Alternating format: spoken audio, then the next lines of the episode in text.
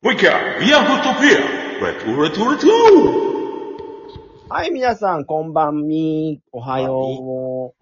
チャオ。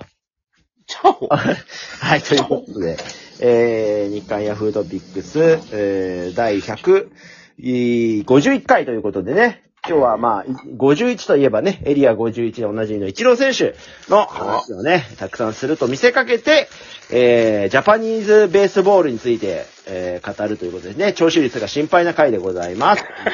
野球になるとね、突然ね、聞かなくなるから。野球が嫌いなのかな？うん。いや、聞いててわかんないっていう。わかるか？ら。うん。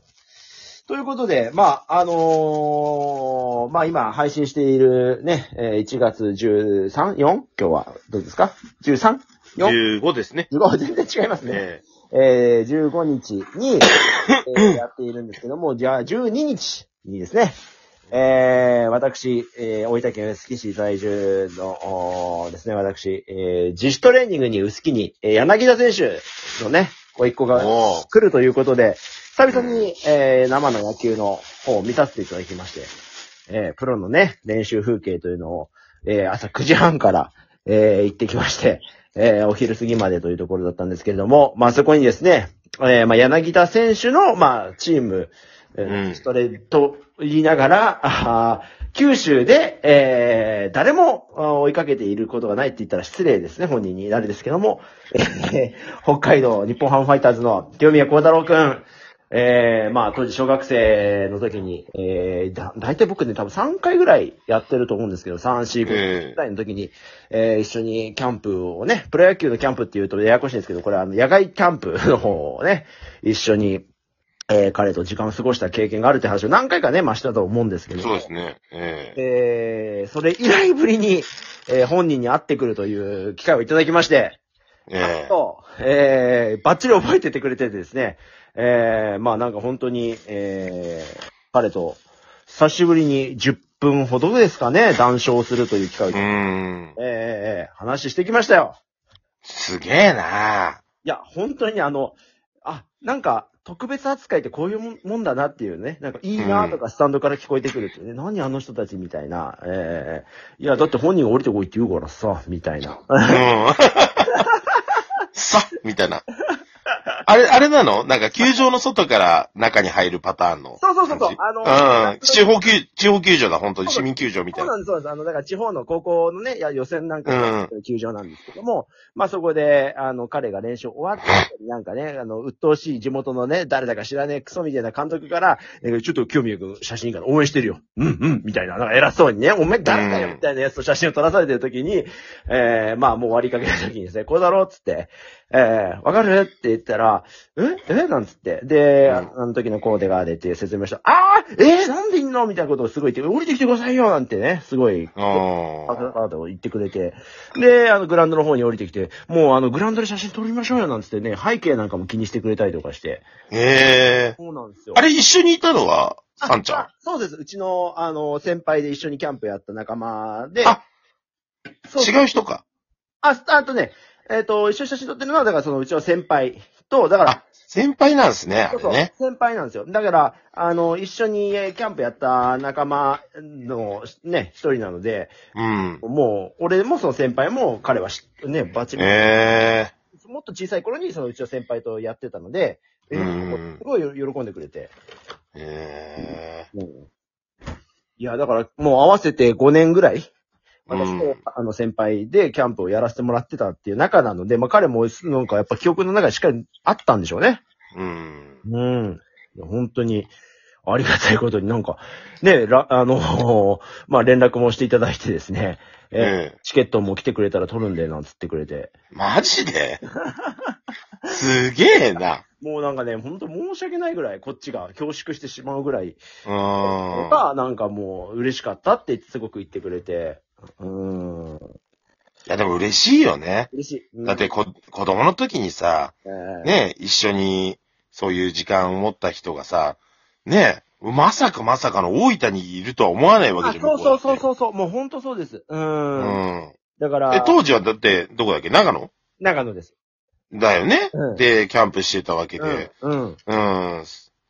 それがだって大分にいるわけでなんでってなるよね。ああ、まあね、でうも、んこっ。ちとしてはほら、ね、あなたの方がすごいからだから、うーん。いや、やっぱりね、あのーまあ、この仕事しててね、いつも、まあ、思ってたというか、あれですけど、まあ僕今の仕事ってまあね、教育業はちょっと離れてるところもあるんですけど、やっぱり子供と関わる仕事の可能性っていうのはやっぱ改めて思うというか、うん。だから、子供と関わる仕事ってやっぱ幸せだなっていう瞬間をね、こちらから味わわせてもらって、去年も成人式ですごいそういう感覚を味わいましたけど、まあ、そうですね。うん、改めてまた彼のおかげでね、なんかそういう気持ちにさせてもらったっていうのはすごく幸せでした。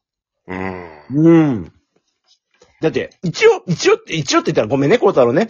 あの、去年ね、オールスターで MVP ですからね。そうですよ、そうですよ。さよならホームラン。うん。うん。スターですから、もスターですよ。う、ほんと少年の憧れですから。うん。いや、でもね、あの、まあ、この話をした後にね、あの、本当にコウタロウが聞いてるわけがないですけども、えあの、コウタロウに謝りつつ、ちょっとね、この自主トレの様子というのも報告させていただきますけども、ギータはすごい ギータはすごいえあの比べるそこ？すごいいやー、やっぱりね、全然違う。ごめんね、コウタロウ。あの、コウタロウが悪いって言ってるわけだけど、ギータがすごすぎるの。うーん。やっぱすごいっすよ、あの人。自主トレ見たら。うん初めてギータ、あのー僕 CS はソフトバンクのね、あのーヤフードームで、あのー見に行ったことあるんですよ、楽天ソフトバンク。えだから西武が優勝した年、2019年えうん。時に、あのー第一シリーズね、あの、まだ平石が、ね、うちのヘッドが監督ですよ、楽天の時に、ああ。えー、で、その時に、あのー CS1 戦2戦見たんですけど、いやー、やっぱりね、あの時もギータすげーなってオーラガンガンでしたよ。やっぱ遠くかうら。ん。でもね、あの、今回まあバックネット裏最前列からギーターを見たときに、あ、この人やべえっていう、うん。だから、内損じがもうライナーのね、野手の正面ぐらいなもんで、あとはもうフェンチョクとか、で、ゴロにでももうこんなん取れねえっていうような打球だったりとか、もう、ね、彼がなんか、うーんとか言いながらも、もうね、打球はフェンス越えてるっていうような、まだだって1月ですからね。ああ。いや、やばいっす。やっぱやばいっす。超一流は。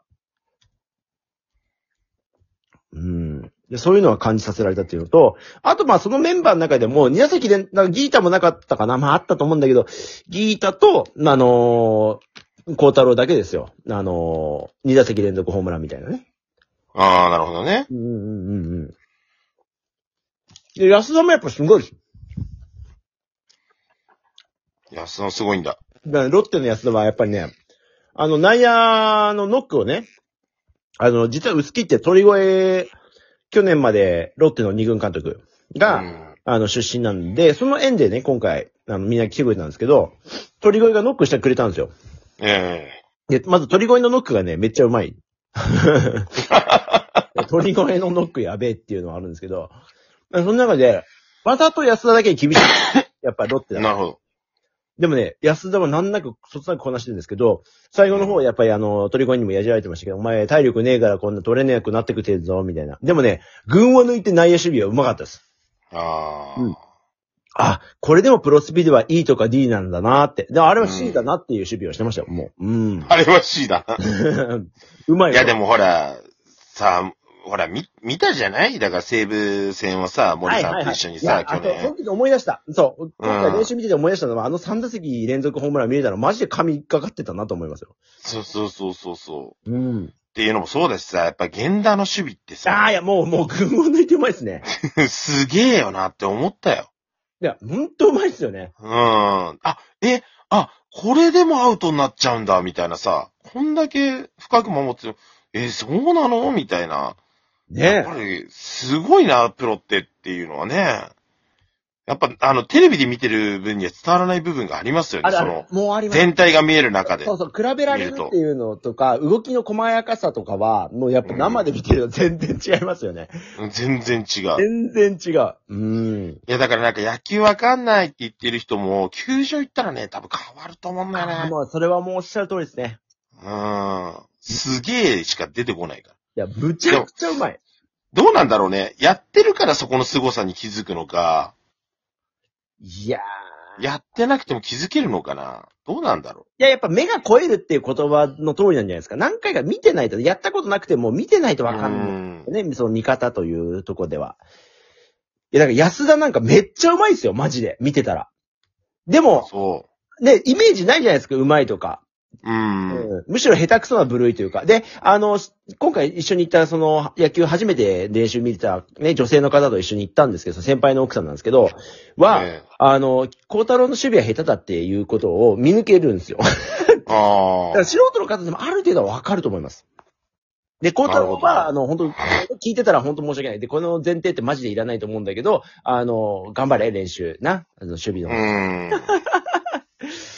うん。でも打撃はね、本当大したもんですよ。本当にね、あのーもう、もう一回り二回り飛距離が伸びないと、まあやっぱりギータクラスになれないなとは思うんだけども、それでもやっぱインパクトの瞬間の、あの、感じっていうのは、やっぱうりん。トップクラスの打撃、安田と孝太郎とギータはやっぱ違うなと思いました。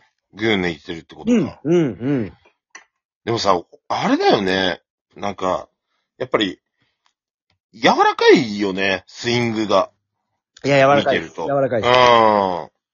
だから、なんて言うんだろう。まあ、素人意見にはなるけどさ、はいその、アーティストの素質はあるんだよね。あります、あります。うん、絶対あるよなって思うんだよ。だってこんな軽く打っててさ。行くって感じなのよ、俺からすれば。わあ、わかる。